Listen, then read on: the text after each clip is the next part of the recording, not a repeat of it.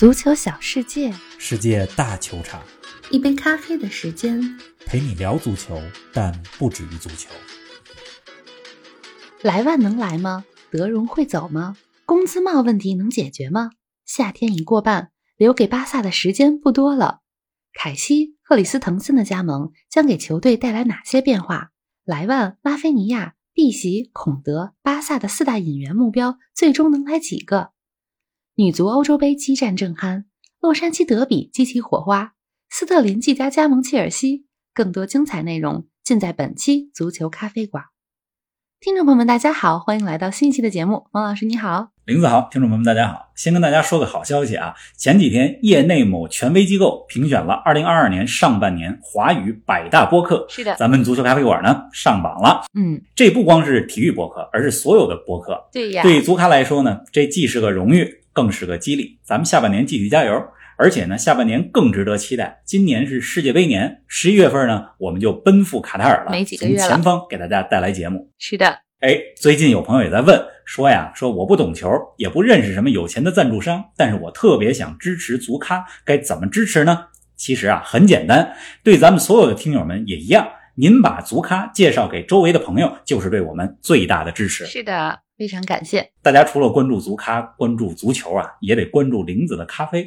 昨儿啊，我看玲子首冲小视频又上线了，来给我们说说最近喝什么咖啡呢？最近啊，夏天比较爱喝的哥伦比亚的一个豆子叫玫瑰谷，有很多家咖啡烘焙的店都在做，那么每一家的味道也有点不同。夏天闷热的时候呢，喝杯自己做的咖啡，有时候做一杯冰的，特别能心静自然凉。你这儿有心情喝咖啡，但不少俱乐部的高管们这个夏天可没有喝咖啡的心情。有，尤其是巴萨的高管们。巴萨的高管包括了俱乐部主席拉波尔塔，对吧？技术总监阿勒曼尼是，还有技术顾问小克鲁伊夫。上赛季结束之后啊，球员和教练们都休假去了。主教练哈维把自己想买的球员列了个单子，想卖的球员列了个单子，把这俩单子都交给巴萨的高层了，然后撂下一句话：“这夏天就看你们的了。”嗯，这话呀是咱们想的，但大概意思就是这意思。对巴萨来说，下赛季成功与否的关键在于球场上的表现，更在于巴萨高层这两个月夏天的时候在谈判桌上的表现。是啊，如今呢，这夏天过了一半了。我算了算啊，从上赛季结束到下赛季开始，正好是一半的时间。现在巴萨呢，虽然解决了一些问题，比如财务问题有所缓解，比如凯西、克里斯滕森这两名新援顺利加盟，但只是解决了问题的一部分。摆在他们面前的呢，依然是三座大山：财务问题、买人的问题，还有卖人的问题。这三个大山，哎呀，这三座大山，我怎么感觉就可以总结成一个字啊，就是钱。或者说财务问题是核心，财务状况不扭转，就有工资帽的限制，那么新加盟的球员也无法注册。巴萨考虑卖当家球星弗兰基德容，也是为了迅速变现。而如果没钱，莱万、拉菲尼亚也来不了。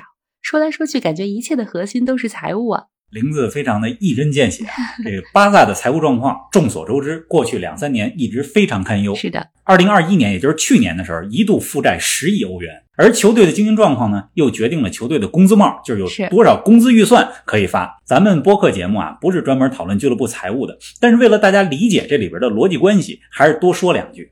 因为玲子说了，巴萨一切的问题核心和决策依据离不开钱，对吧？这西甲呢是二零一三年开始有工资帽的，每个赛季开始之前，西甲联盟来决定每支球队在新赛季的球员工资总额是多少，就是工资帽。而这个数能有多少，是和这家俱乐部上赛季的收支情况直接相关的。是今年五六月份，巴萨的主席拉波尔塔主要工作就是募资。欧洲俱乐部财年呢是六月底结束，这个拉波尔塔要让上赛季的账面好看一些，这样下赛季的工资帽就能提高。你看拉波尔塔六月份一个重要的工作，就是把巴萨未来二十五年，大家听好了，二十五年的西甲转播权百分之十卖给了美国的金融机构第六大道，带来了两亿多欧元的收入。这样呢，巴萨上赛季的收支才不是负的，而是略有盈余的。巴萨这可是在预支未来几十年的收入啊！这种提前透支未来的做法，太不可持续了吧？这拆东墙补西墙嘛？熟不熟悉？对吧？拉波尔塔上任以来。一直在拆东墙补西墙，他也是没办法。这是在给他的前任还债。前任巴托梅乌任期之内，巴萨毫无理性的花钱，不加节制的给球员加工资，不仅没能换来满意的成绩，也给现在呢带来了巨大的窟窿。是的，这就是一个恶性循环。但是拉波尔塔现在的主席，除了预知未来，还有什么别的办法吗？对吧？没辙了。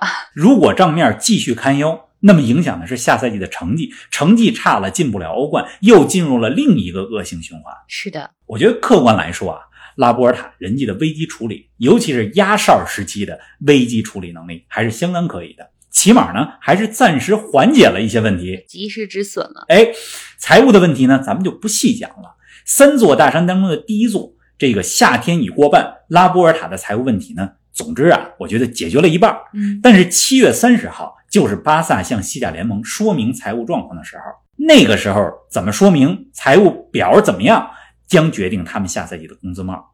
据说呀，拉波尔塔。正在准备兜售更多的未来转播权，也就是说，未来的这些电视转播权的钱还要更加更大程度的预支。嗯，哎，咱们再来说说第二座大山啊，就是卖人的任务。我看巴萨还是有一些进展的。库蒂尼奥去了阿斯顿维拉，据说转会费达到了两千万欧元。几天之前，朗格莱以租借形式加盟热刺，特拉奥雷和吕克德容也结束了租借，回到了原来的球队。有进展，有进展是有进展，但巴萨要继续转出去租借出去的人还真不少。据不完全统计啊，现在球队三十一名有合同的球员里边，十三个人挂在转会市场上。是哈维呢，已经告诉了一些球员，比如乌姆蒂蒂、布莱斯维特、明格萨、普伊吉、内托，告诉了这些人，他们不在球队下赛季的计划当中。这卖人工作啊，依然是任重道远。是啊，这说到卖人，大家恐怕最关注的就是弗兰基德容了。啊，我看有球迷说啊，说巴萨说他是非卖品，哈维也对弗兰基德容非常的器重。德容人家自己也想留在诺坎普，为什么德容转会的消息还是满天飞着呢？对呀，原因啊，其实很简单，这件事儿不由德容场上的能力决定，而是由巴萨的经济情况决定。不由哈维决定，而是由巴萨的高层来决定。因为德容如果能卖出去，变现的金额对现阶段的巴萨来讲是非常有诱惑力的。是的，对吧？你说这曼联想不想买德容？真想买。但现在这情况呢，越来越复杂。切尔西据说又加入了德容争夺战当中。切尔西的老板兼体育总监伯利前些天呢，和巴塞罗那的高层吃了饭，讨论了德容加盟球队的可能性。切尔西呢，也正在考虑把马克斯·阿隆索还有他们的队长阿斯皮利奎塔送到巴萨去。不过这事儿呢，还没有更进一步的发展。我觉得德容这事儿啊，总之对巴萨来讲，牵一发而动全身。能不能有钱买其他球员，比如买莱万，与能不能卖出去德容直接相关。哎呀，德容最近倒是挺轻松的啊，刚在北美玩了一圈，而且干了件大事儿，求婚成功了。求婚的照片拍的也挺漂亮。挺漂亮的，我看这社交媒体德容求婚那地儿啊，我第一眼看特别像美国的亚利桑那，但有人说呢是在墨西哥，反正呢看着这照片挺甜美的。是的，说回到巴萨啊，咱们再来说说买人。这巴萨呢，今年夏天在转会市场上有四大目标：莱万、拉菲尼亚。贝纳多·席尔瓦，还有塞维利亚的后卫孔德，这几个球员可以说是哈维很欣赏，而球员们呢对巴萨很向往。但能不能来，就和巴萨的经济状况以及巴萨能不能把德容给卖出去直接的相关。您正在收听的是足球咖啡馆，一杯咖啡的时间陪你聊足球，但不止于足球。欢迎您在各大音频平台关注我们的节目。同时，欢迎关注冯老师的足球评论公众号“冯球必侃”，让我们一起聊球、砍球、追球。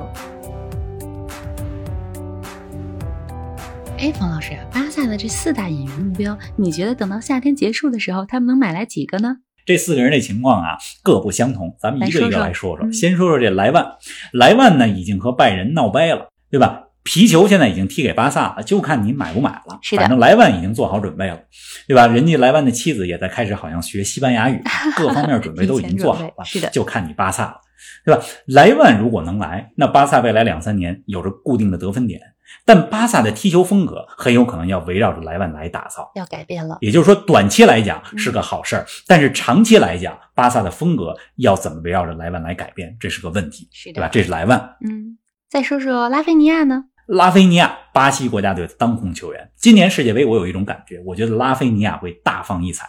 哟，按常理来说，哈，拉菲尼亚过去十二个月表现这么好，应该会留在英超，而且阿森纳、切尔西对他都是青睐有加。嗯，但是人家有儿萨梦啊，对吧？儿时巴萨梦想，这人家想巴加盟巴萨，这是梦想球队。这巴萨如果真能把拉菲尼亚给买来，那不仅是给未来两三年投资，而是给未来五六年投资。而且拉菲尼亚这名球员，他还有升值的空间，是有变现价值的。是的，对吧？这是拉菲尼亚。那下一个说伯纳多席尔瓦呢？咱们再来说说碧玺，这个碧玺的能力毋庸置疑，上赛季英超最佳球员之一，对吧？而且打进了好几个技惊四座的进球，而且和拉菲尼亚一样，对吧？巴萨也是波纳多席尔瓦梦想加盟的俱乐部，但是我觉得啊，曼城今年夏天应该不会放他走，尤其是把热苏斯、斯特林接连送出去之后，估计得留一留波纳多席尔瓦。但是这两天呢，这消息还在飞，也就是说。碧玺是不是今年夏天会留在曼城？那我觉得还是一个问号，还是个悬念。嗯，那孔德呢？孔德这塞维利亚的后卫，这两年最抢手的后卫之一，对吧？塞维利亚这个队，咱们之前介绍过，永远不做亏本的买卖。是的，只要巴萨把钱准备到位，孔德自然能来。嗯，反正这几个人当中哈，站在巴萨的角度，如果一定是只能来一个人的话，我觉得拉菲尼亚的作用最大。而拉菲尼亚的经纪人是谁呢？前巴萨球星德科，所以这四个人里边，于情于理，如果只来一个，我觉得巴萨应该全力去争取拉菲尼亚。嗯，当然莱万的吸引力也是非常大的，毕竟每个赛季能带来那么多进球。是的。哎，四大引援目标谁能来啊？会是未来七八周的巨大悬念。不过巴萨已经有两名强援加盟了，凯西和克里斯滕森。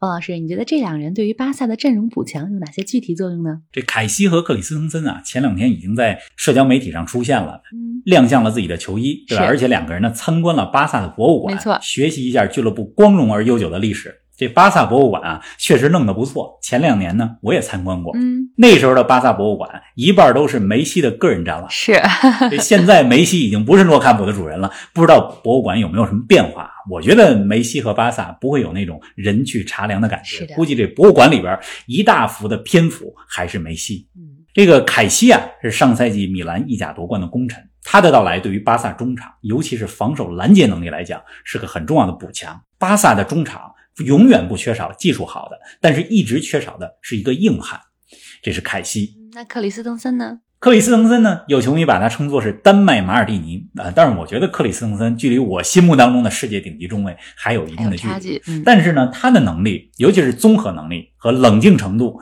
比巴萨今年夏天要清洗的几名后卫能力是要更强的。咱们刚才啊一直在说巴萨的买人和卖人。但我觉得也不要忽视巴萨现在有的人，尤其是中场的三名小将，对吧？佩德里、加维还有尼科·冈萨雷斯。佩德里呢，刚刚接过了八号球衣。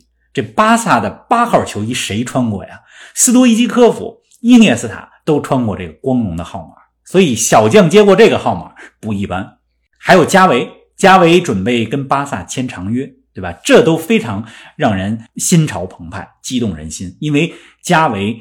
佩德里、尼克·冈萨雷斯，他们就是巴萨的未来。是的，哎，说到巴萨，咱们也再说说女足欧洲杯啊。巴萨女足的当家球星，也是去年的女足金球奖获得者普特利亚斯，前几天左膝前十字韧带撕裂，无奈错过欧洲杯，真是太令人遗憾了。没错，今年这个女足欧洲杯啊，挺期待西班牙的表现，尤其是普特利亚斯，因为刚才咱们也说了，去年获得了金球奖，对吧？前几天看到这受伤消息的时候，心里还挺难受的。不过啊，女足欧洲杯还是有挺多精彩。是礼拜六的时候，我看了一场瑞典和荷兰的比赛。这场比赛的技战术水平、球队的战术纪律性，我觉得不亚于男足的欧洲五大联赛。嗯，那场比赛当中呢，荷兰女足是上届欧洲杯的冠军、世界杯的亚军，而对阵的瑞典呢，他们在世界杯、奥运会当中，我觉得是无冕之王，经常获得亚军和季军，但是没获得过世界杯、奥运会的冠军，对吧？这届欧洲杯，瑞典也是是。在冲击冠军，结果呢？荷兰和瑞典两个队打成了一比一。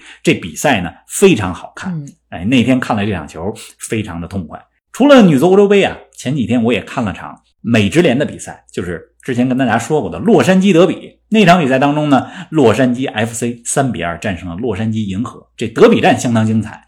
贝尔亮相了球场，对吧？但是没上场。杰里尼呢进入到了替补名单当中。所以这俩人呢，这场比赛都没上，嗯，但是洛杉矶 FC 呢赢了。但是实话实说哈，这洛杉矶德比技战术水平真没有女足欧洲杯上 荷兰和瑞典的水平高。是，哎呀，这两天罗马诺同学又 Here we go 了哈！斯特林即将加盟切尔西，据说转会费达到四千七百五十万英镑，不低啊。